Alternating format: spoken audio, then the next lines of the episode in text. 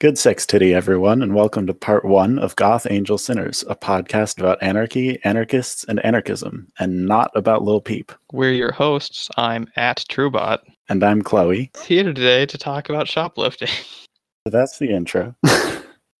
yeah. I feel like we need to introduce the topic of shoplifting. Just be like, so the reason we're talking about this is because uh, Twitter. So, over the past few days, over hundreds of tweets and several dozen hours, we've had a lot of discussions about the concept of shoplifting and whether or not it's actually an immoral act. And I mean, we've collated just about every argument against it, just to use the word collated there. So, let us go through them one by one and destroy their hopes and dreams. So, there are two main arguments against shoplifting that we've come across. Uh, the first is that it hurts workers, and the second is that stealing is wrong. Um, and both of those are incorrect arguments, and we're going to talk about them so that uh, you know exactly why you're incorrect if you think those things. Yes, that that's what we're here to do. So the the first argument that it hurts workers if if this is coming from a genuine place, then these people may have some sense of decency and they may be convinced with uh, facts and logic as to why they're wrong. But our research does show that most of them aren't actually concerned about that. So who cares? So companies in general don't actually have any incentive to when there is loss to theft to actually punish workers for that. If anything, it's more financially stable for them to assume when they're doing their budgeting beforehand that there will be loss and to view that as an expense rather than to as it happens blame everyone there and cut their pay. Yeah and like part of that is that is coming from like this sort of mistake that people have about business where they think businesses are attempting to maximize profit at all times always which is not true businesses don't try to maximize profit, they, they try to meet their target expected profit. And being able to consistently meet their, their goals is far better for their business than just taking whatever opportunity they can to maximize because those often fail.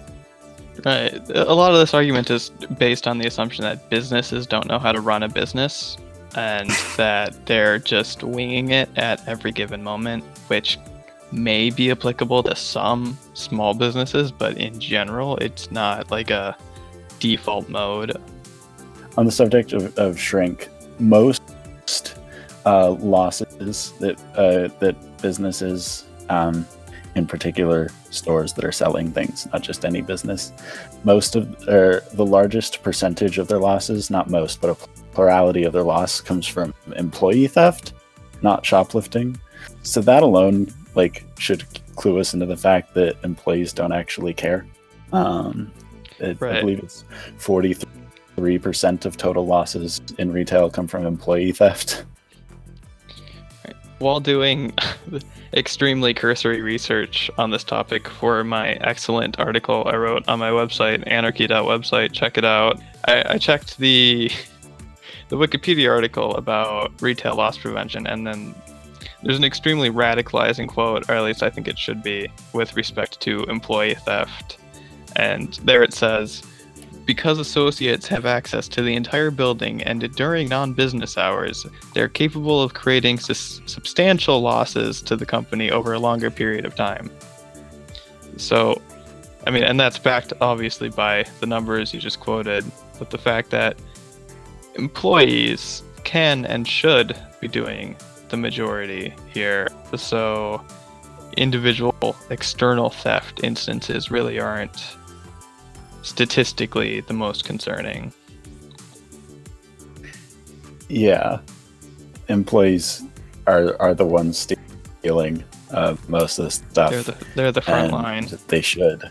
They're the front lines. Shoplifters are just the are just the reinforcements the the the majority of the work should be done by employees because um, they're really the ones with the access to uh, bulk materials um, on the topic of that wikipedia page there's a bit that I found personally quite hilarious where they say the vast majority of thieves have one thing in common they will steal only if they have the opportunity. Which is funny in that what they intend for it to mean is that thieves are opportunistic, which is, as far as I know, a fairly accurate thing in that most thieves are you know, opportunistic. Most people that steal don't intend to steal when they enter the store, but what it's actually saying, if we were to take the sentence on its own, is that people that steal only steal if they have the chance to steal. As a uh, word nerd, but not a nerd, that is funny to me. You're a nerd. Um, so a lot of people would say things like, "Oh, I'm not, I'm not against mothers stealing food for their kids or whatever, you know, things like that. Like they're trying to paint themselves as being like, oh, I'm just against shoplifting, not this thing that is also shoplifting. Right. There, there was uh, one guy in particular that was really in on this whole thing of like, oh, people don't steal like small items; they steal expensive things like iPhones because. It, it wouldn't be an internet debate if uh, people didn't mention iPhones every five or six posts. Yeah, no, there's this there's this wild idea that all shoplifting is teenagers stealing uh, thirteen hundred dollar handbags and jackets and stuff, um, which is also okay. But most shoplifting is not that actually. Um, and this 2005 uh, report from the Food Marketing Institute found that the most commonly stolen items from grocery stores were meat, over-the-counter medicine, baby formula, and uh, health and beauty products, which can be any range of things. Um, so you know, like it, it, it's not yes. people stealing iPhones. I don't even know how people would steal iPhones. Right. Like if they could, good on them. But like stores that sell iPhones don't keep iPhones. Like on sitting on shelves. Right, right. I mean, not to immediately declare my power level here or anything, but I have bought an iPhone from a store before, and it's difficult even when you're doing it legally. Um, though I do imagine that uh, a lot of a lot of the red tape involved with the legal process of taking something out of the store sort of skipped over by shoplifters, but there's a lot to do with. Uh, and this is something that sort of applies to a lot of the arguments about like, oh, if if things are stolen, then stores won't stock them. Is there are things that people expect to be stolen, like iPhones and deodorant, and what actually happens is they put them in locked cases, and so it's difficult to steal them unless you're like really into it. Which I mean, I'm sure there are plenty of people that are. You know who knows the opportunity to steal iPhones? Employees. But the the fact is that uh, a lot of these things in order to steal you have to walk in with the intent because it's going to be a lot of an uphill battle essentially because they are in locked cases that you're going to have to basically uh, pick lock while probably under surveillance and like sneak it out under that so i don't think that it's really a uh, reasonable thing to be like, oh, all shoplifters are stealing these specific things that were uh, predicted to be shoplifted, but actually aren't because they're in lock cases. yeah. I was also trying to find statistics about employees being punished or fired um, for because of shoplifters, or like if that was even legal to do. Yeah. Um, and I went through like 20 pages of Google results, so you know it's it's real uh, data. Just so you know, I did the real research. Yeah, hardcore. But I literally didn't. I couldn't find anything about that because all I found, all the results were uh, articles about employees being fired for pursuing shoplifters, or think pieces and blog posts from conservatives who said who were saying that shoplifting hurts workers without evidence. Right. Um. No, that's the uh, thing that I've uh, ended up discussing a lot is the fact that, and mostly because I did write that, and people tried nitpicking that specific part of companies can't uh really tell employees to seek shoplifters because essentially so th- this is going to be extremely like a little little story here. So let- let's imagine in theory that you're working retail you're behind a counter or something like that and you see someone slip something into their pocket. What do you have at your disposal that allows you to stop this person you can walk up to them and confront them verbally which is harassment and that's all you can do. You can harass them, which if you're wrong, you're definitely going to get charged with that. And if you're right, you're probably going to get charged with that. And alternatively, you can try to physically stop them or take the item away from them, which is assault or battery or whatever. I don't care. Um, and so the company can't encourage that because telling your employees to do illegal things typically leads to a lot of shit from a legal perspective and companies typically prefer to path of least resistance kind of thing, not to do illegal stuff for the most part, especially when it comes to employees because they're extremely liability. So the company will more likely fire you for doing that because now they're liable for the fact that you're harassing people in their store than encourage you to do it. And of course, uh, discussing this got people to bring up this whole thing of like, well, you mentioned loss prevention workers as a separate group of people. What makes them different? And the difference is that loss prevention workers are allowed to, typically through some like liability or something like that, according to law, stop someone who they are uh, at least a certain amount confident that that person took merchandise past a point of sale, which, depending on your state, is either like the cash register or the doors. And so what they're allowed to do is essentially detain you, but there's like a limitation on how much force they can use, and of course that's all very fuzzy, but nonetheless they, unlike the rest of the retail staff, are allowed to grab and detain someone that they believe shoplifted while calling the actual police, whereas all the rest of the staff can do without, of course, getting like fired or charged is just report it, like take down license plate numbers kind of thing. So that's that's why you're you're more likely to get fired than encouraged to do that. Yeah, it do, it doesn't it doesn't do anything to workers. Yeah, It's almost as if the idea that shoplifting hurts workers is just like a scam pushed by those with institutional power in in in order to get those that ha- that they have institutional power over to hate people with no power. That funny how that works?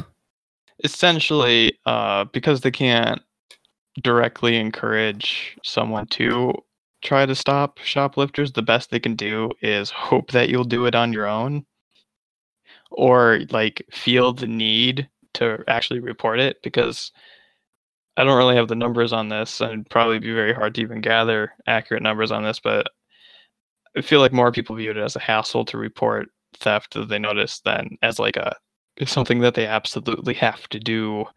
So by creating this sort of like notion that well, if shoplifting continues, you're the one who's going to be hurt. It's motivating through punishment. I would argue that punishment is really the only thing that they can do there because they can't really like pay you more to do it because then they're encouraging those illegal acts as previously stated. So really, They're also just not going to pay for doing that anyway. right? Well, they Like- like, yeah, because They don't want to pay you more. Another thing um, is that businesses, if if employees don't report shoplifting that they see, then businesses don't know that things are missing until one time a year when they take inventory. Well, it could be more often depending on the company, but yeah. Okay, yeah, it depends on the company. Um, all my friends who work in retail said they do, do inventory uh, once a year. In, in which, but in which case, like, they have no idea when like things went missing and therefore have no idea which employees let the shoplifters go unreported. Places I worked did more of like a rolling stock inventory thing of section by section, just a- after places are stocked and stuff like that, or beforehand being re-inventoried, that kind of thing.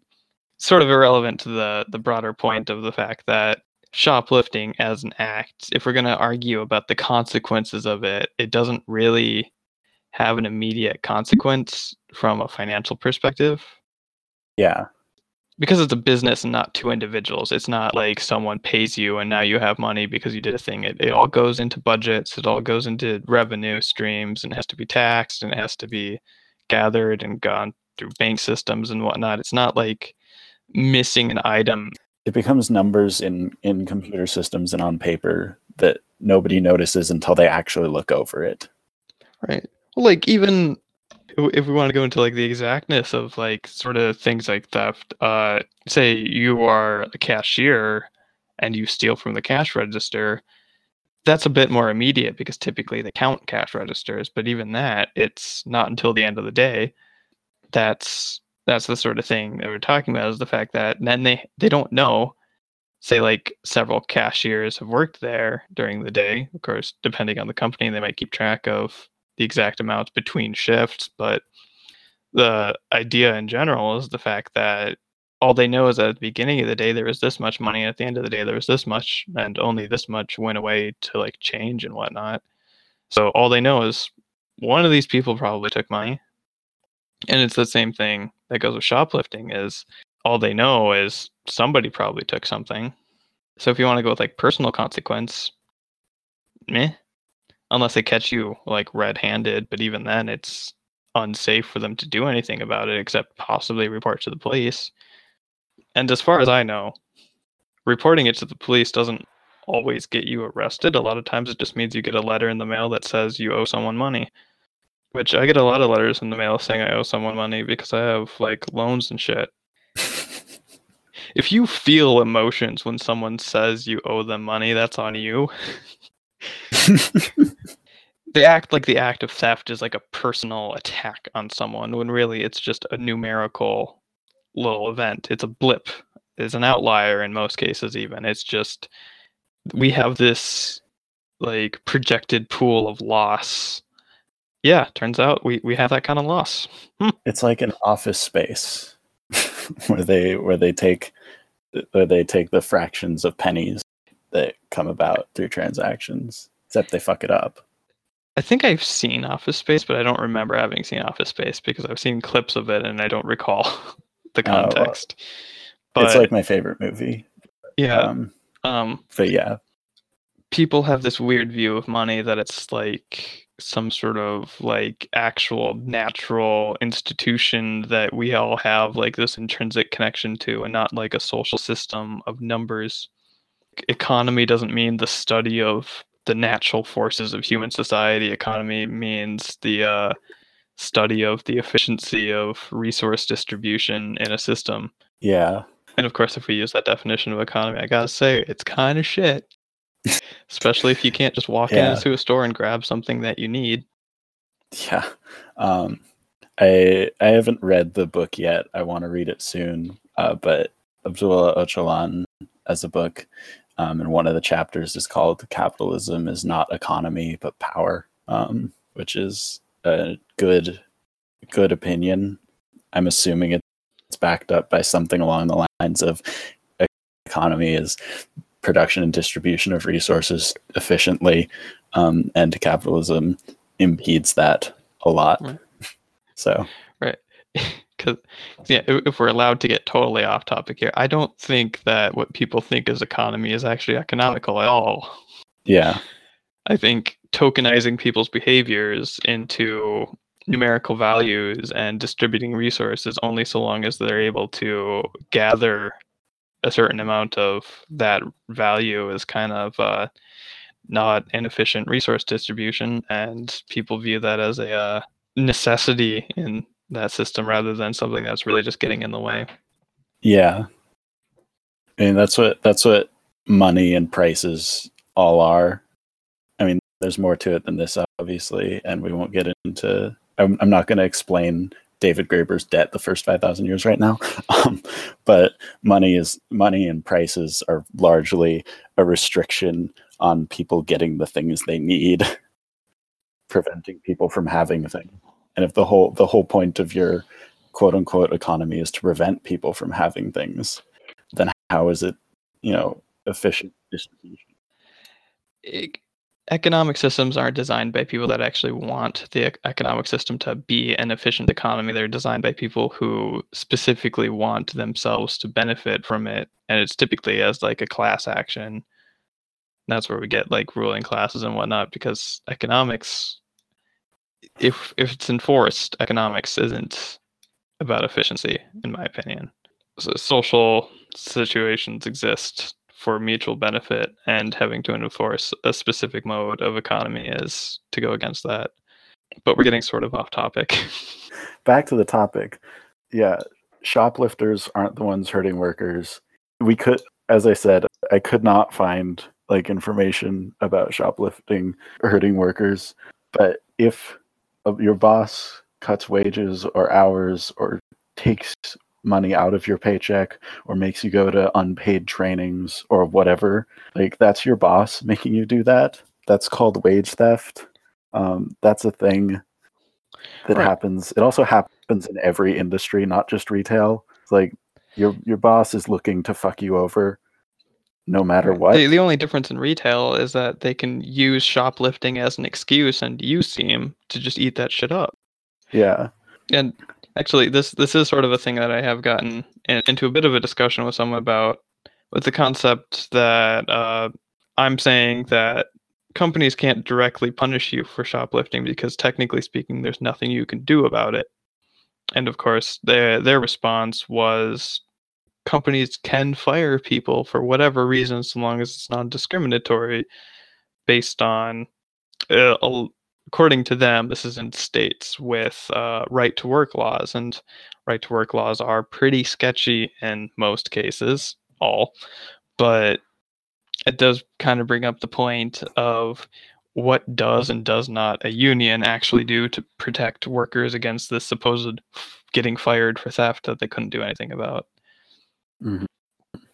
Yeah, unions exist to to settle disputes, to bargain collectively as workers with the boss, and eventually take over the workplace and turn it into a workers' cooperative. At least that's what unions should be.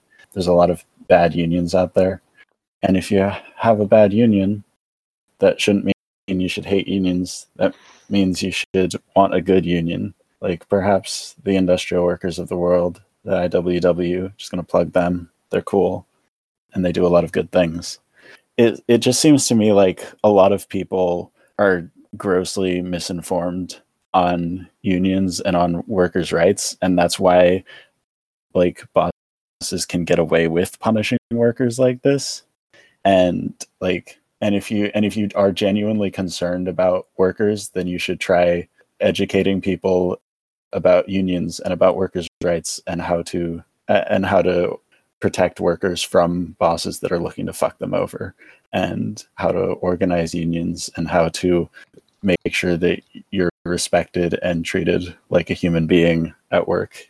How unions should, at the, at the very least, be a, uh, a union of workers that are capable of defending each other when, say, something gets stolen and then the boss is just like hey let's fire someone even though they were completely incapable of doing anything about it so joining us now is our is our friend cheech who was a uh, who was a department manager at walmart who can speak on the subjects of shoplifting and uh, shrink and uh, businesses hurting employees uh, as revenge Hey, Cheech. Hello. So we're talking about the uh, ability of a company to punish workers for theft, essentially, and whether or not there is actually an intrinsic link between theft and workers.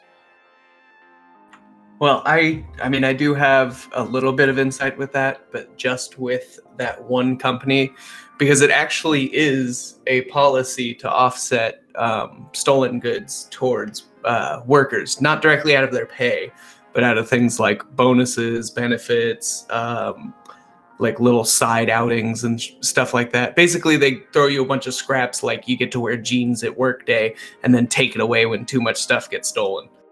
And I've discussed this idea as well as to uh, because the company is uh, motivated to deal with theft before it actually happens. They're able to, you know, predict, project the amount of theft that they expect over a certain period, which, you know, which essentially means that statistically speaking, they know how much theft is going to happen.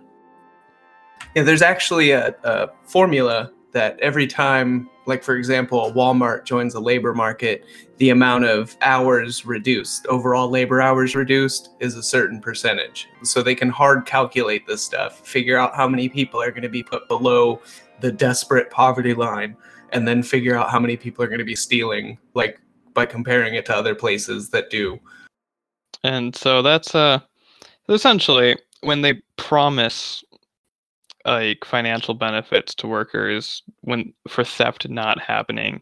What they're saying is, we know theft is going to happen, but hey, if it doesn't, we'll throw you a bone.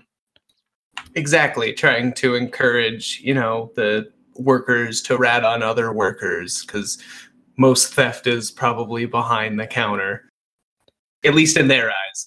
Uh, we previously quoted a number putting it at 43%, which is a plurality. So, 43% of um, worker or uh, theft that's employees. 43% of, of retail loss is employee theft. Yeah, seems seems about right. Then it was like a little over, and then it was like a little over a third is shoplifting. And uh, if I recall correctly, the uh, three main categories of shrink are external theft, which is shoplifting, internal theft, which is employees, and then operational error, which I would assume is your uh, warehouse gets flooded and people bomb your shipping trucks and that kind of stuff.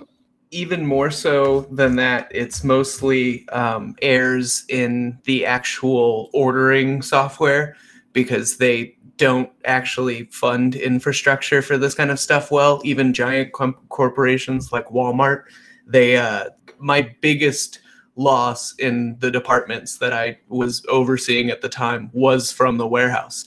You know, they'd say they'd send you this many, but really they're sending you this many.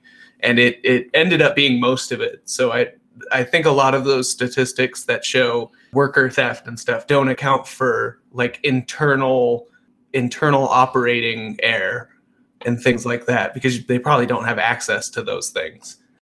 Yeah, I, I, believe like the only way they can be even like remotely certain is based on reports. So, which is why, of course, they're they have that motivation to convince employees that theft hurts them the most because the only way they can know things are being stolen is if the act itself was reported. Otherwise, it's all just you know errors in re- in the numbers at the end of the quarter or whatever budgeting period they have and all they can really do is like oh well we expected eh, number n but we got n minus some amount. And so all they can do is was it an employee? Was it an error? Was it someone actually stole that? Who knows? There's no real like certifiable way to shift blame on numerical errors like that without actual reported events Exactly. And they're aware that it happens. They didn't want it to get out too much because, like in the case of Walmart, they also own their distribution company.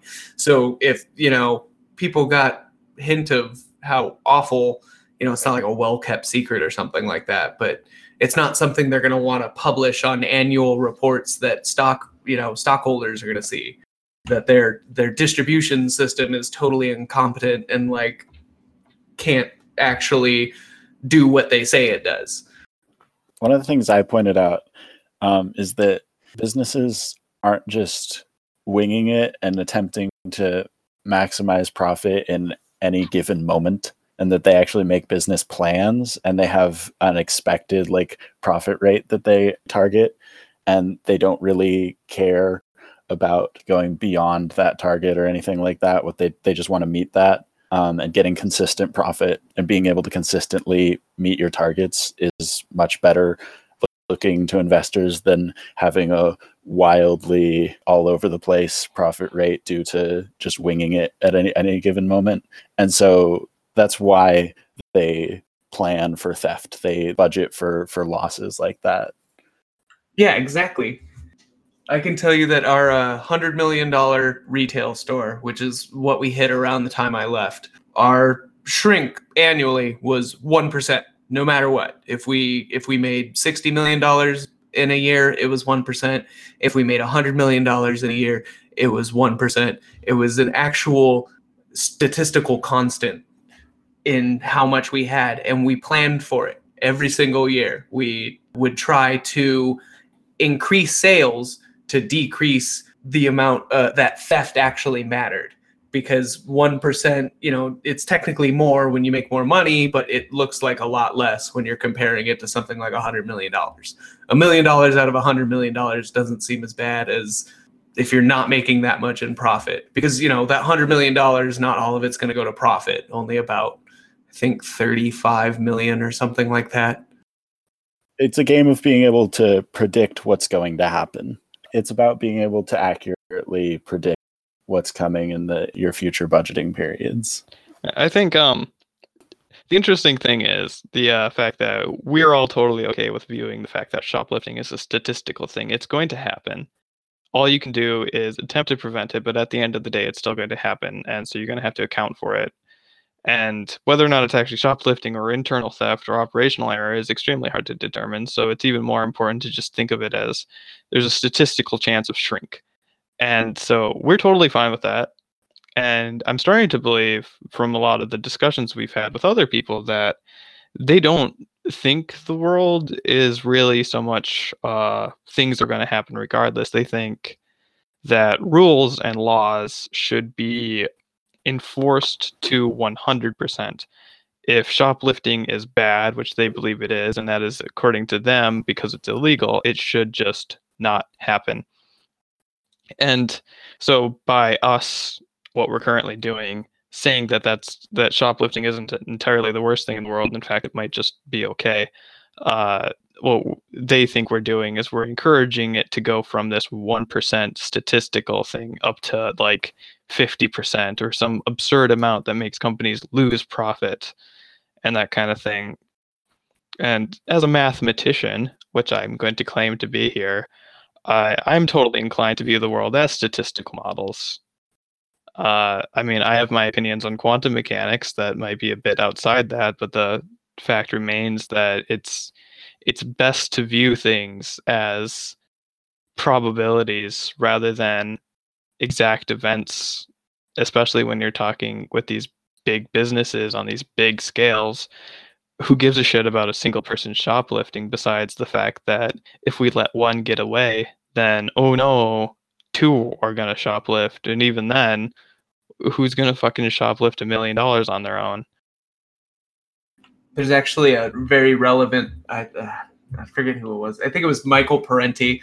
Not in a lecture. I didn't watch his lecture. I, it, I heard it in a ska song. It was at the beginning, but um, it was a lecture he was giving is that wait? Is this choking victim? You're listening to choking victim. Yeah, it's choking we victim. we were talking about choking victim earlier. yes, um, but the the quote talks about how uh, the police actually expend more money stopping bank robbers uh, than they do save the robbers from stealing. But it's not about the money. It's about letting people know, hey, you're gonna get you're gonna get trouble if you don't follow our rules. Oh, that's yeah. I mean, as long as we're still on the topic about whether or not it hurts workers, I feel totally fine constantly plugging the thing I wrote about this because I I go into this a lot. Uh, okay, so if we assume that uh, it's not about the culture, it's not about this abstract notion that shoplifting is bad. If we just assume that shoplifting isn't viewed as a moral action, it just as a statistical action. It becomes essentially you're trying to balance costs. How much are you expecting to lose versus how much are you willing to pay employees and police and security systems to ensure that it doesn't happen?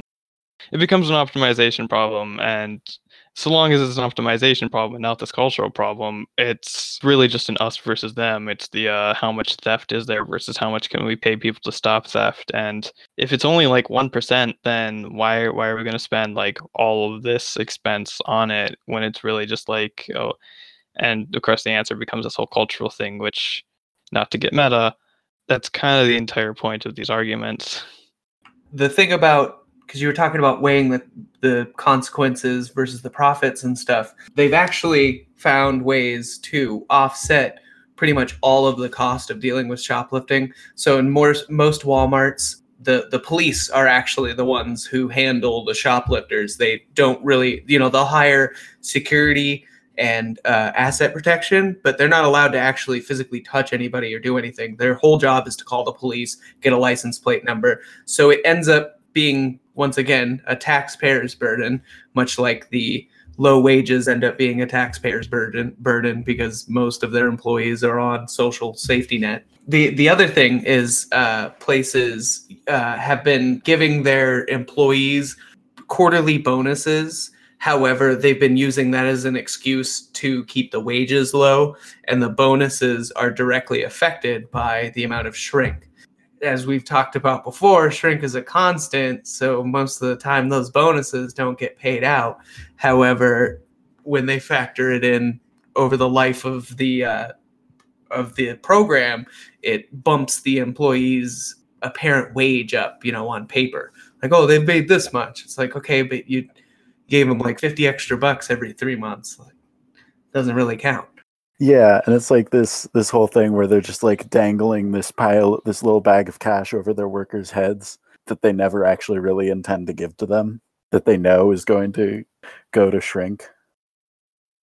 Exactly, or or it'll go to buying new equipment for the store, or just you know, it never actually shows up. It very rarely does it show up, and that's just to remind people it's there.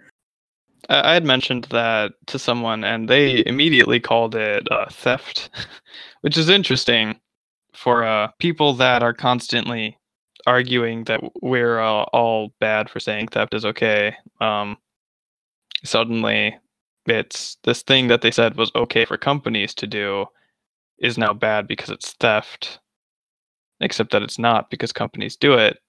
So they, they must not do it because it would be bad. Is essentially all, all that I got from that, and it, it, it's interesting because it really opens the eyes. I say to what what the hell do people think theft is? Yeah, they they go after shoplifters, but they don't look at the fact that wage theft is actually the the highest, you know, statistical amount of theft by far. I also pointed out that any sort of punishment that a business may inflict on employees because of shoplifters is wage theft. It's employers committing wage theft. That's not shoplifters hurting employees in some roundabout way. A consequence that has to be enforced by some enforcer, in this case, it'd be the company, is, isn't really an, a consequence that uh, can be completely blamed on the uh, quote unquote perpetrator, which is, uh, think, something that we're going to end up discussing a lot with just the fact that can you really completely blame someone for someone else punishing someone for that thing? The answer is no. yeah. Question for Cheech because he may be able to answer. Uh, yes. So, like, I I was trying to find information about employers punishing employees for shoplifting and like how that plays out when I when I googled it, I searched through like ten pages of results, um, and every result was just uh, it was either uh, employees being fired for pursuing shoplifters, or it was blog posts and think pieces by conservatives saying shoplifting hurts workers, but then they actually didn't have any evidence for that.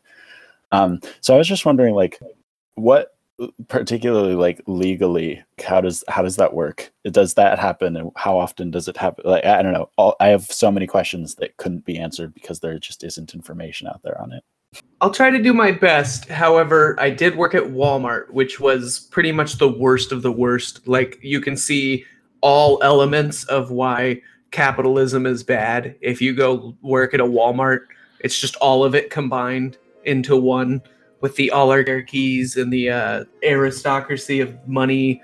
I think worst case scenario is probably something po- uh, that would actually be beneficial here.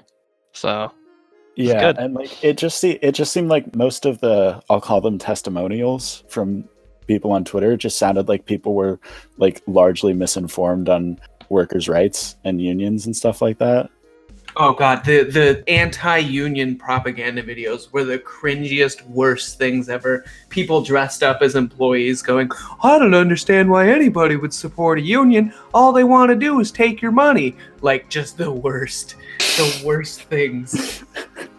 those videos are haunt me to this day. Just whole entire days of watching those videos uh, about actual punishment so at our store, most of it came from the bonus. Every quarter, we were supposed to get a percentage bonus, and it capped at like five hundred dollars or something. Which you know, every quarter for people who work minimum wage would have been amazing. However, I think we saw the most I ever saw was like three hundred, and that was after we like got a new store manager and turned the store around because our previous store manager was doing a bunch of shady stuff to make it seem like we were doing really well, but really we were losing a bunch of money because of management not doing their job well enough because nobody's qualified in those positions. It's all a big networking game of who's buddy buddying with who.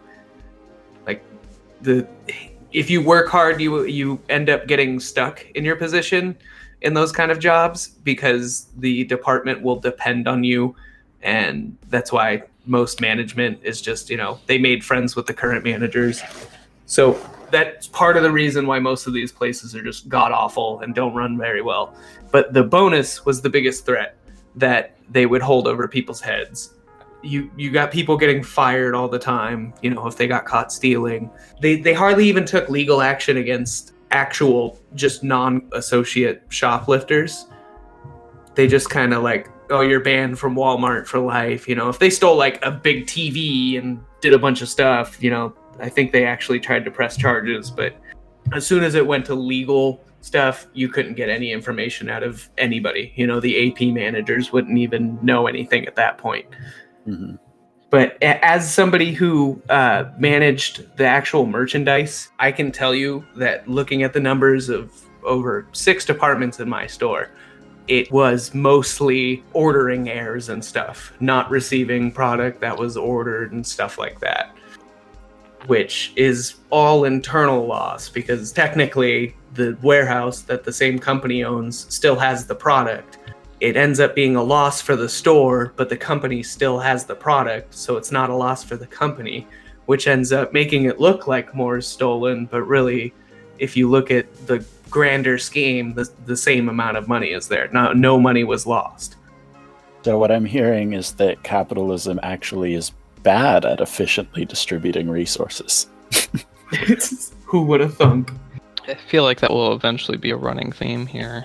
Uh, it's been a running theme it's going to be a running theme it's always a running theme that's it's just our current life. No, what's interesting about, I guess, from my perspective, talking to people that have actually experienced the uh, corporate side of loss prevention is that I used to talk to loss prevention people all the time back when, uh, you know, not to totally show my power level here, but I used to go on 4chan before it became the alt right. Um, Ooh, look out over here. Right, totally edgy. Uh, there used to be a lot of people that would just discuss like loss prevention, obviously, because a lot of them were really into uh, shoplifting. So you know, you're, you're- essentially, uh, there were a lot of threads where it was just a discussion between people that were into shoplifting and people that were on the corporate end of essentially just telling you how to get away with it, which is, you know, interesting. And what I find, you know, in in a hindsight sort of way, very interesting about that is the fact that 4chan is sort of right now like the center of like these shitty gamer cultures and the alt right. And what I'm seeing in my Twitter notifications right now is gamers all really like the law. so it feels weird to me that uh, like five, six years ago, the type of people I was talking to that were promoting shoplifting, that type of person nowadays is throwing ableist language at me for even just saying extremely like non threatening forms of I don't think all shoplifters are totally reprehensible.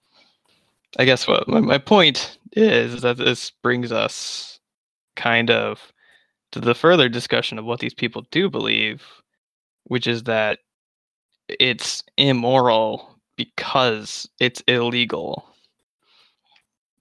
Yeah, this brings us to the to the second primary argument we've received against shoplifting, which is people who believe that stealing is wrong because they believe in things like laws and property.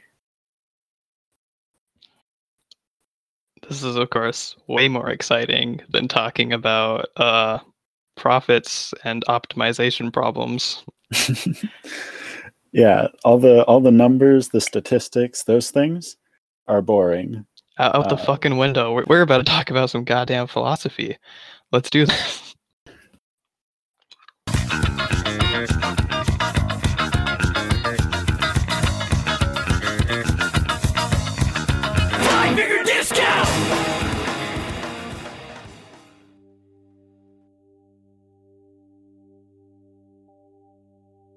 So the second the second reason, moving on from hurting workers, the second reason that shoplifting is supposedly wrong, according to hordes of gamers on Twitter, um, is that stealing is wrong. Um, and they are wrong when they say that stealing is wrong. They're also wrong to say, uh, to bring up all stealing ever when we talk about shoplifting. Yes, that's that's two separate points, but I'm going to talk about the first point. So it's essentially saying that legality and morality are the same thing. And if anything, if you can really get them to tear it apart, it's they believe that morality is a result of legality. So that's just not true. Um, These people like believe that laws are put there by ultimate moral beings rather than politicians. right. Before we get into the whole idea of like how bad law can actually be, and how bad it is inherently, would like to mention the fact that this entire idea of an argument is actually really relevant here. Because what happens with an economic system is that economic systems, because, as I said earlier, true economy is about efficient distribution. So any system that is employed by someone as economy is meant to uh, rather than be efficient over the entire system, it's meant to be efficient towards them in hmm. resource distribution, which, you know, a totally efficient system over the entire thing for resource distribution would be stable because all resources are being stably, so long as the environment that it's in is stable, it is stable. But because there's this, you know, efficiency that's one sided, it becomes unstable as an entire system. And that's part of the reason why we get like cyclical downfall in capitalism is the fact that it's just not a stable economic system. So every once in a while, something's going to happen that's going to cause it to collapse, be it like over speculation or bubbles popping or whatever. Whenever this happens, the system doesn't collapse and the system stays. And you'd think if it failed, why, why is it still here? And that that's where this comes in. That's a, that's a cultural backing because it isn't the thing that failed. The people failed. The system is perfect, but the people in the system they they failed the system. So that that's what a cultural backing does. It offloads the blame from the system to the individuals in it. And so when people are arguing against shoplifters, that's what they're doing is they're promoting this culture that defends the status quo, that keeps a backing to the economic system that avoids that total collapse which is why it's important that we talk about this because we the ones who want to be post capitalism can't get there unless we destroy the cultural backing, the sort of backbone first. I just want to get that out of the way. And after that, we can talk about laws. So I have a, a fun little quote from Peter Kropotkin um, to start us off talking about laws, in which he said, The law is an adroit mixture of customs that are beneficial to society and can be followed even if no law existed, and others that are of advantage to a ruling minority but are harmful to the masses of men and can be enforced on them only by terror. And this points to several things I want to say about laws. And the first is that they're not necessary and that like if something is good for society and good for people it doesn't take enforcement through violence in order to maintain that. Like you don't go around shooting your neighbors if like just cuz like there's no reason to do that. You can see that theft and shoplifting and stuff is directly correlated with you know poverty and things like that.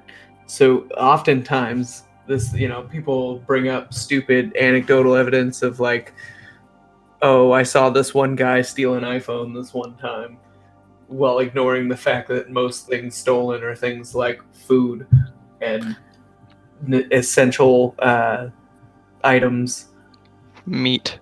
yeah all shoplifting was iPhones and luxury handbags and whatnot. Like that doesn't mean that that's like all shoplifting has to be either. Like yeah they're turning those iphones into money to buy food and stuff. Like okay we added an extra step. Like it's still the same thing. What I what I mean by that is that like is that like if I say shoplifting is good actually and someone says no it's bad because it's just people stealing iPhones then the point is that even if you think stealing iPhones is bad and stealing food is good both of those things are shoplifting and so to say all shoplifting is bad because people steal iPhones is to is to say that that people stealing food is bad even if you actually don't think that people stealing food is bad. So you know that's a thing. It's a thing that comes up way too often in these conversations is that whole idea of like they they can't decide whether theft is intrinsically bad and you defending it makes you a bad person or it's it's good under these circumstances but that's not what you're talking about. But back to laws in particular, they have this idea that if there were no laws, then everyone would be stealing everything, they'd be killing each other, um, it would be absolute chaos, everything would it would be an apocalypse. And I just don't think there's any reason to believe that. it's the same argument as like uh, a lot of religions use with like the threat of punishment after life you know if there wasn't this threat of punishment after life how would people not go around killing each other and stealing things and it's like then you look at places that are m- mostly non-religious and they have lower rates of those things It kind of comes down to this thing that I like to call, and I don't remember where I heard it. I'm pretty sure I heard it somewhere, where authority justifies authority. And you know, I'd go so far as to say that authority is exclusively justified by authority. All of these people like the laws because they don't know of a system outside of law. They they can't imagine a system outside of laws. And so all they know is the system created by laws. Essentially, authority told them about authority, and that's their entire justification. Is that if we don't have law, we have whatever is outside of law. And that's bad because law is good according to law.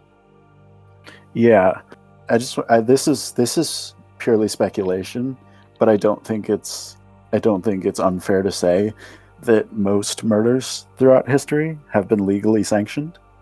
oh definitely with like wars and things like that war, war, genocide, death penalty, police murders. Like, I'm going to say that makes up most human on human deaths throughout history. And that's and that's of course just direct. w- One human kills another human. There are other ways for people to kill people, such as by denying them food, by protecting uh, property rights of stores. and that number is far larger than all the other ones Yeah. And uh, Howard Zinn agrees with me. I'm not going to just go around quoting a ton of people, though, but just know that Howard Zinn agrees with me. Said that all that stuff is the result of people obeying the law. I guess my next point is that if you're looking at humans, if you're trying to make the argument that oh, it's human nature to be to be nasty, to be evil, that's what someone said to me, to be competitive and want to get the upper hand on everyone else and fuck everyone else over and look out only for yourself.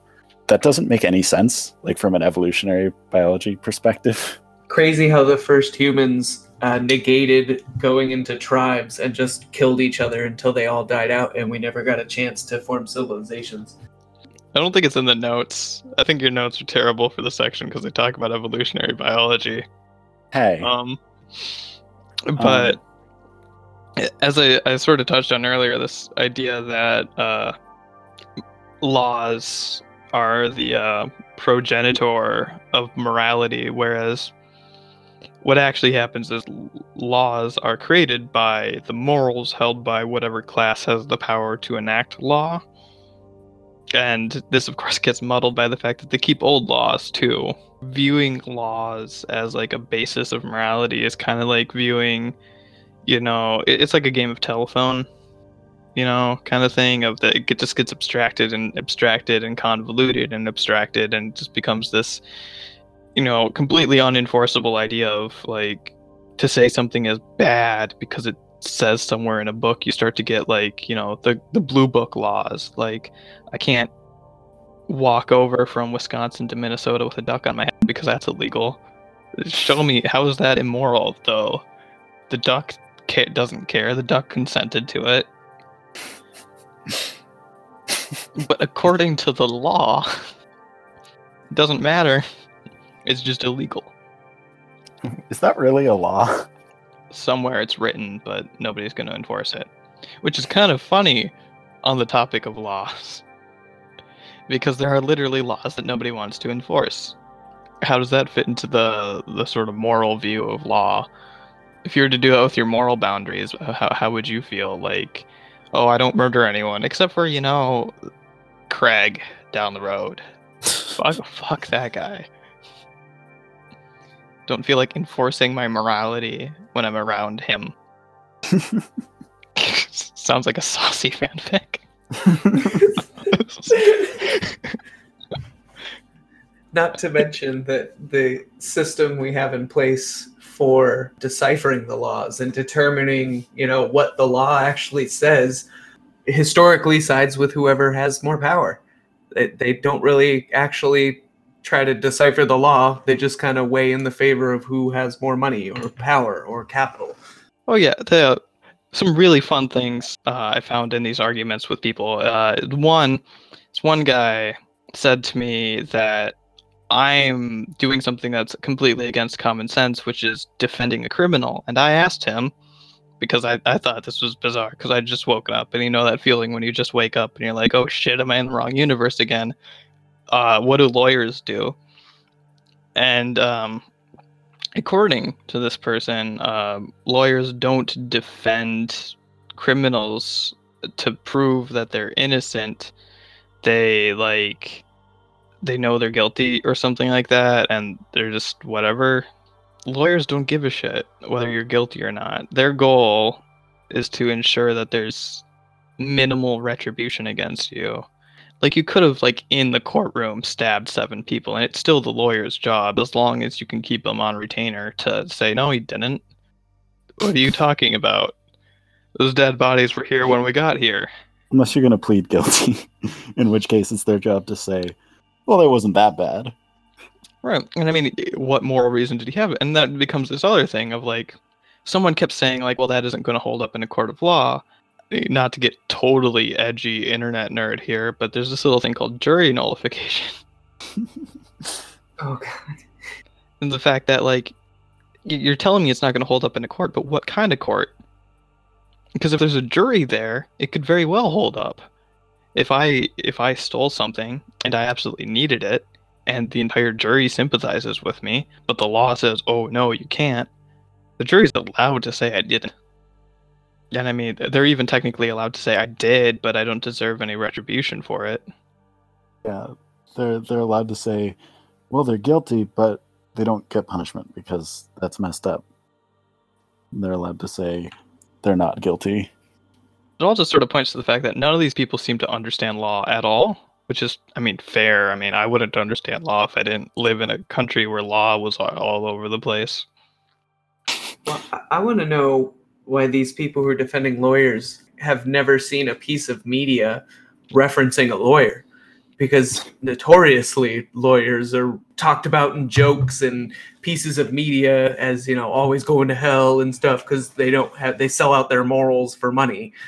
Right. Like that's the, every movie I've ever seen that involves a lawyer that isn't surrounding a lawyer usually portrays them in kind of a negative light.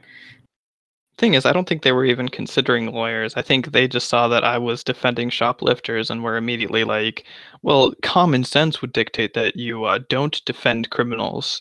Yeah, but we live in a uh, democratic society. We're supposed to, anyway, live in an innocent until proven guilty sort of culture. Uh, do we? Obviously, fucking not.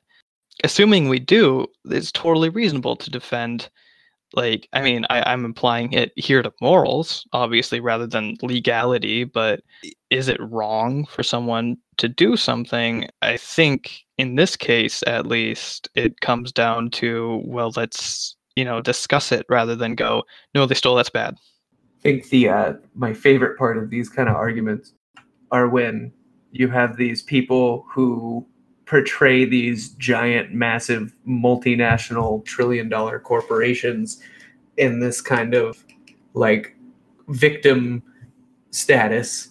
Like, oh, they poor them, they get stolen from, you know, they paid money for it, it's their stuff. When uh, actually, these giant corporations have historically used shoplifting to force smaller businesses, smaller retail businesses out of the market. Because, for example, before Walmart, most stores that you bought pretty much anything at, they, they didn't have everything for you to go touch and pick out and stuff like that. You would, you know, it's kind of set up how IKEAs are. I don't know if either of you have ever been to an IKEA. fucking love ikea go on Literally never been to an IKEA. It's it, they were set up like that. You know, they had models and stuff on display, and you'd write down what you wanted, and somebody would go in the back, get everything for you. You pay for it, and you'd take it. Totally resistant to massive shoplifting. You know, besides like heists and stuff like that. But then these companies that could afford these massive shrink numbers because they knew it was going to happen, especially after they reduced the amount of labor hours in a given labor market. The smaller companies couldn't afford to take that hit on the profit margin and would therefore get absorbed by the bigger company, thus helping them spread perpetually.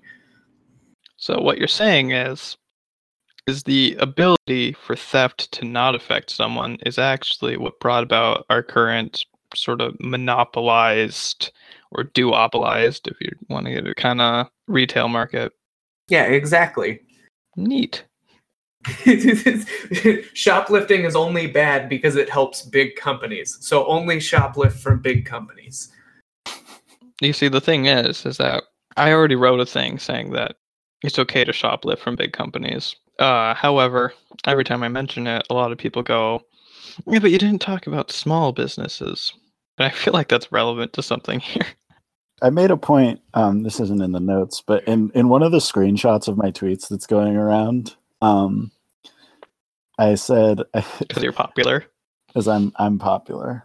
I told someone they need to stop aggrandizing small businesses like there's some unsung heroes out there making it on their own, and it, like they're actually just like some like idea someone had while drunk. Um, like in like they're like they got really drunk and were like, oh, I thought of a way to exploit people. Because that's all it is. It's like some some local dude with more with slightly more money than he needed was like, wait a minute, what if I could exploit people? Like, what if I could join the oppressing class? Like just dude down at the tavern just smashed fucking drunk and he's just like, you know what guys, you know it's never been done before? We sell used books. We can hire a bunch of students, just have them fucking sell books. And then these people on the internet is like, holy shit, this guy's a genius. Yeah, no, small businesses are not like good guys. Something else that got brought up a lot in regards of shoplifting and stealing and laws is that they would say if shoplifting is okay, then breaking into your house and stealing your stuff is okay. Um, that that one actually like I mean, I don't get emotional on the internet a lot, but watching literally thousands of people all agree that hey, this person said shoplifting goes okay, why don't we go rob them of everything they own and watch them cry? So you're calling us unsympathetic towards workers or whatever because we said shoplifting was okay, but because we did that, you want to watch us cry be- as you destroy our entire livelihood. And it just sort of come, it, it's sort of on the, the vein of that legality thing. And I think something that we didn't mention quite yet on there is the fact that they talk about consequences a lot and you know how this hurts someone or whatever but retributive justice is an arbitrary consequence where you essentially torture someone for an action you deem to be immoral or you, in most cases somebody just told you it was wrong so you get to torture people for it yeah, I mean, there's all that, but also I just find it really funny. yeah it's, it's it's it's hilarious how much they try to make it seem like a bigger deal because they're incapable of actually discussing just shoplifting is bad tell me Yeah, you see, um, scale isn't a thing, and everything is literal and works on a system of it's either bad or good. There's no in between. Yeah, No I mean, my point is that my point here is that not all stealing is shoplifting, and shoplifting is not all stealing, and that there are types of stealing that I don't encourage, such as such as stealing from your neighbors.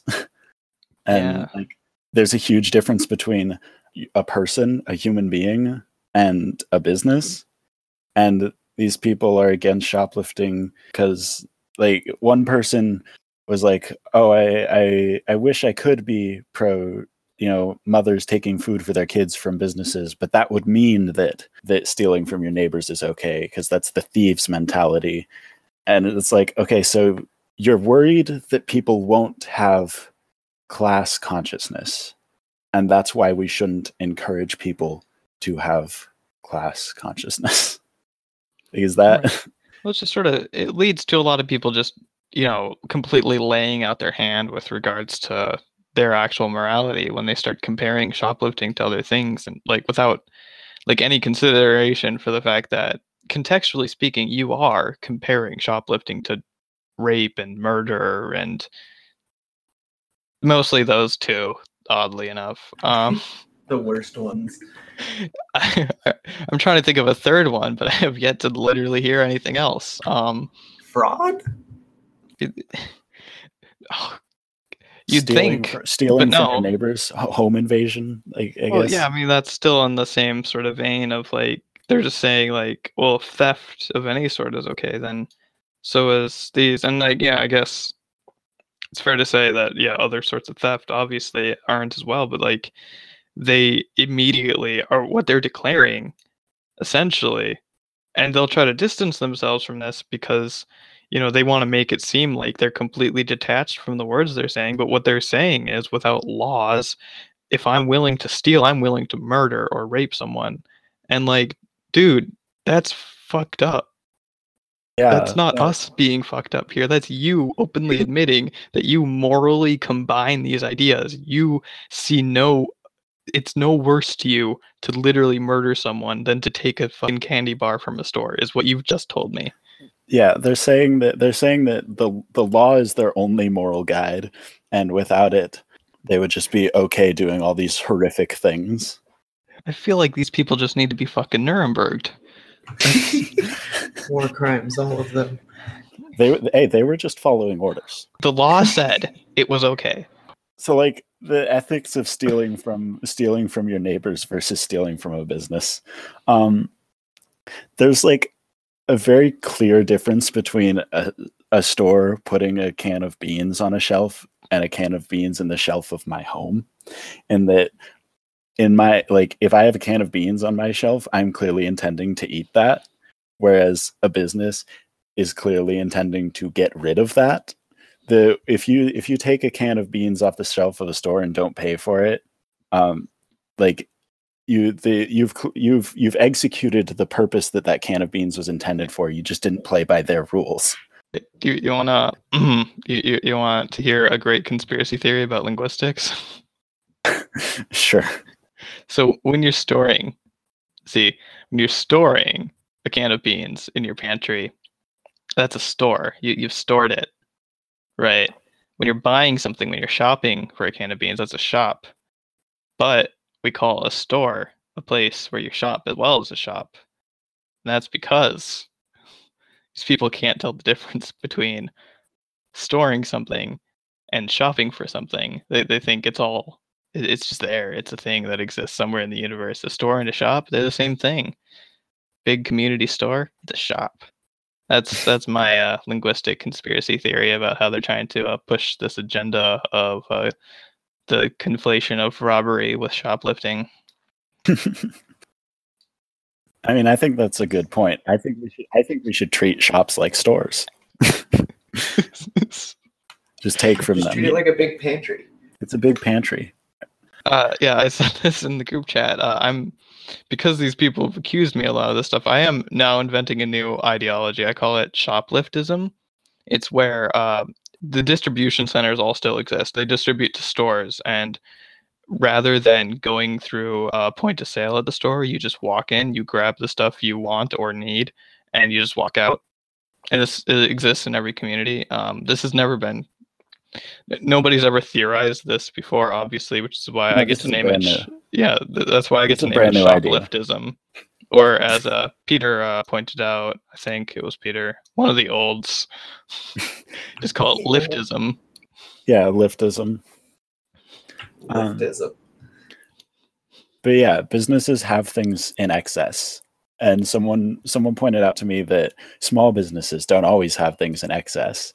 At which point I have to point out that uh, if you're trying to sell something, you have it in excess. You're trying to get rid of it. I'm not trying to sell the beans in my cupboard. I actually don't have beans in my cupboard right now.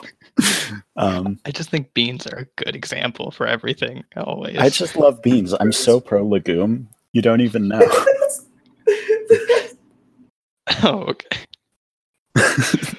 Um, Um, yeah. Whereas if you break into someone's home, you have no idea what they intend to part with, unless you're digging through their trash. But like, why would you do that? Um, Is stealing trash really stealing?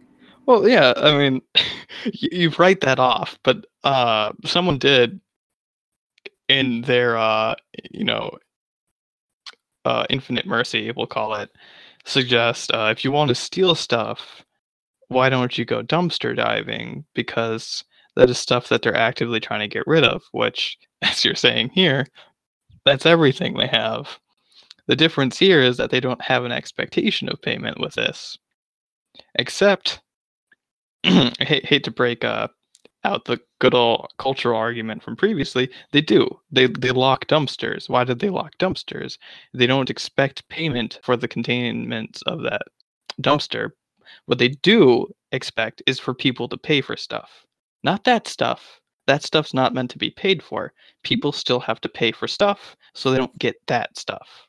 Which is why dumpster diving in a lot of cases is you know sort of looked down upon by companies and they'll attempt to stop it through like locking dumpsters and stuff but how much can they really do in a lot of places it's just not illegal there's no enforcement on it Well, locking the dumpster technically makes it that act illegal because you have to break and enter into, Yeah.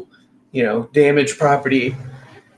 Oh, and there's a lot of food that goes to waste every day, every night. The bakery would throw away perfectly good stuff that hadn't even gone stale, but it would go stale by the next day, and put it in locked dumpsters in the back.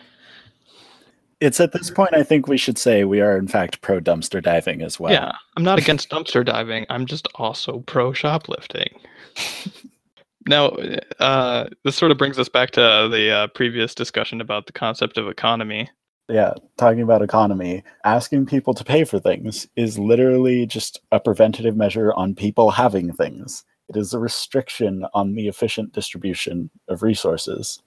Or as I like to call it, not economy. It's what Thorstein Veblen calls sabotage. However, I don't think he called prices literally sabotage, um, but it is. He should have. It's it fits in line perfectly with what he's talking about.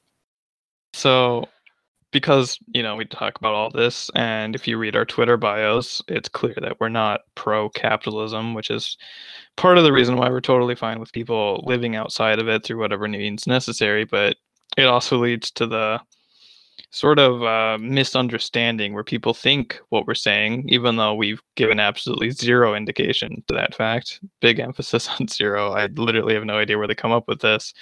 Is the assumption that we think that shoplifting is somehow anti-capitalist praxis. Yeah, or that shoplifting is somehow going to bring down Walmart or or mm. capitalism in general. Stole a pack of gum. Take that, Wally. and like my immediate response to someone asking like how do you think shoplifting is going to end capitalism is to say who cares like not not every action has to be the thing that will bring down capitalism or even like part of the equation that brings down capitalism Right. And I mean, functionally, as we've discussed, companies are aware of shoplifting. So you're not throwing them off guard. You're not existing outside of their known realm. You're not changing anything. They know shoplifting happens. So it's not really, you know, praxis to shoplift. But I'll tell you what is praxis is telling people to shoplift. yeah shoplifting itself eh, it's whatever but creating a culture where people don't respect property rights and prioritize human needs and desires over those property rights is a good anti-capitalist thing to do and everyone should do it Right. And I mean, obviously, I mean, when you talk with like leftists and stuff, you're going to get a lot of arguments about uh, the way to get to your ideal society. And a lot of people will mock the uh, sock dems or the dem socks or whatever for what they call uh, like focusing on the current condition and not thinking outside of it. But shoplifting is a pretty clear thing of we're clearly talking about right now Mhm. you know, what can we do right now? And while I don't think, you know, stealing something is going to destroy the economy, is going to tear down capitalism, is going to fix the world, I do think it's going to get you something that you need or maybe something you want. I don't give a shit. And your life is going to be better. I mean, so long as you don't get caught and there's no legal consequences or whatever, but as long as you do it and you actually get the thing that you desired, your life is probably better.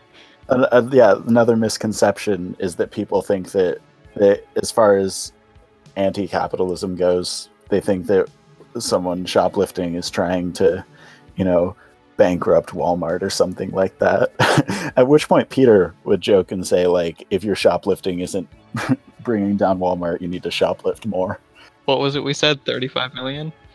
what what about 35 million What the uh the amount of money worth of stuff you'd have to shoplift in order to outweigh the uh, profits?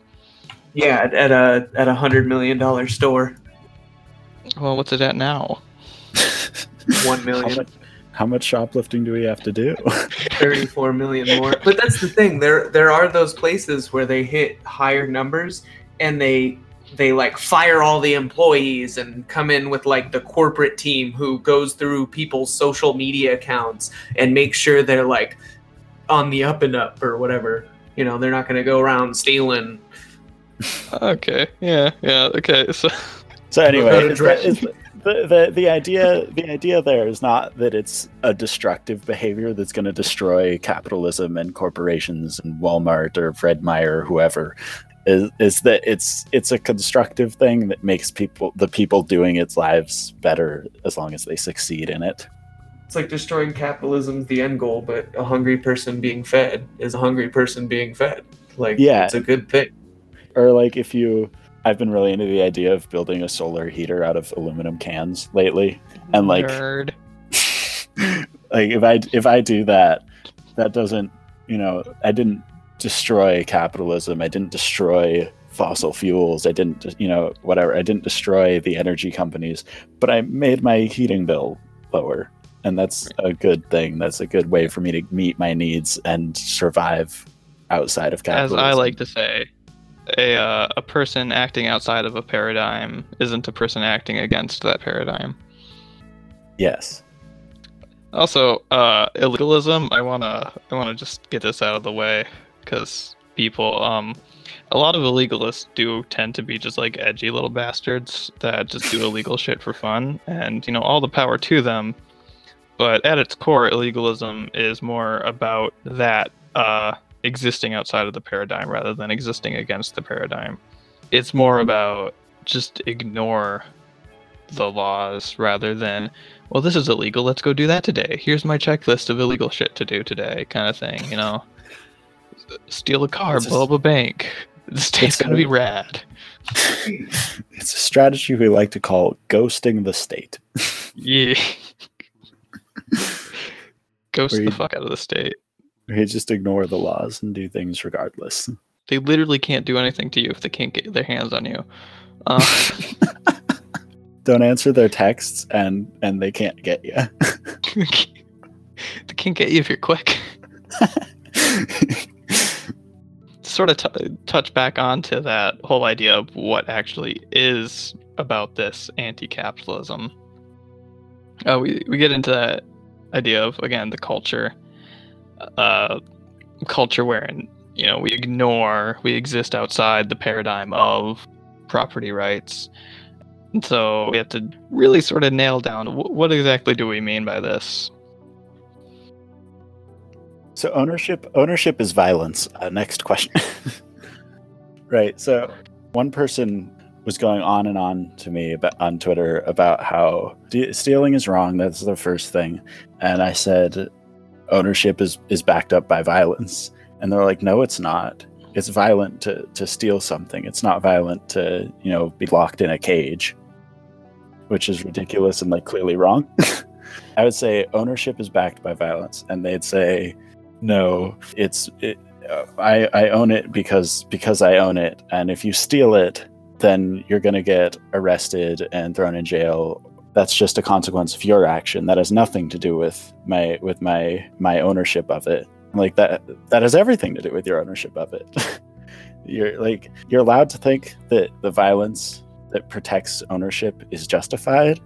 You're, you're wrong at that but you're allowed to think that Whereas it just takes some serious cognitive dissonance to not recognize that there's a violence protecting ownership. And this is why, as I said, property rights and ownership in general need to be fucking murked. And I like that wording because we, we say abolished to everything.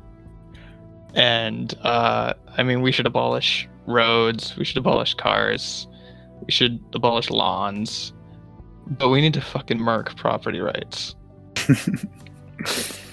yeah, no. Property rights fucking murked. That's our plan for that. Yeah. I have a lot of thoughts on ownership, violence, states, etc. that just like gets really way into like evolution of human Yeah, society. yeah, possibly outside the scope of this. Um, definitely outside the scope of that but but yeah ownership is based is protected by state violence. Just because you aren't personally committing a violent act to protect your property doesn't mean that that's not exactly what someone else is doing. Just because you outsourced the violence doesn't mean that it's not violence or that it's not happening.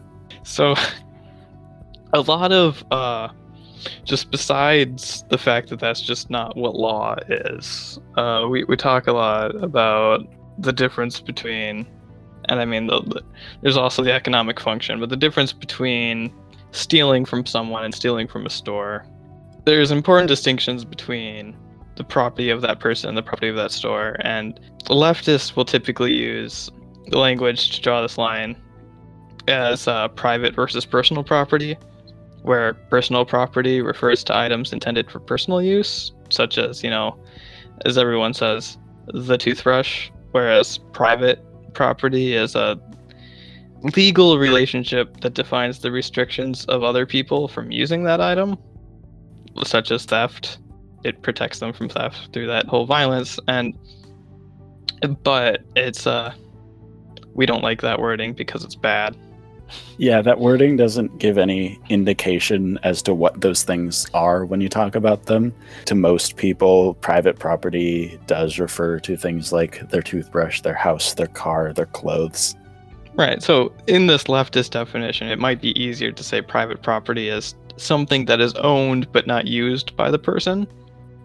And if we're going to say that, and given that private property means something else to anyone, it it might be more apt to say instead absentee ownership rather than private property. It's language that explicitly refers to what we're talking about as opposed to oh yeah, like 50 years ago this guy wrote a book and if you don't read that book, you're fucking wrong. Yeah, absentee ownership is bad and it's what we're against, and it's what businesses do. And you're allowed to take things from absentee owners. And that that includes yachts. That includes yachts. Especially yachts. Always steal yachts.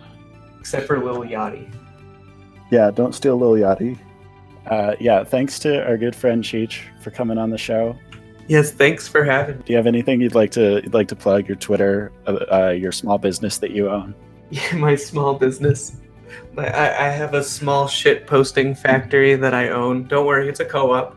It's twitter.com backslash Cheech Guevara. Yeah, thanks for letting me shit up your podcast a little bit. Be sure to follow us on Twitter at Goth Angel Sinners with no vowels. Uh, if you really care about preventing shoplifting, we have a Patreon you can donate to so that we don't have to shoplift at patreon.com slash gothangelsinners, again with no vowels. Uh, we have an Instagram using the same username that we used for the previous two accounts. Uh, you can follow me on Twitter at shitpostscarcity, except there's no I in shit. And you can follow me on Twitter at Trewbot, T R E W B O T. And uh, have a good night, and be sure to join us next Sextity for part two of Goth Angel Sinners when we discuss the past, present, and future of Catalonia.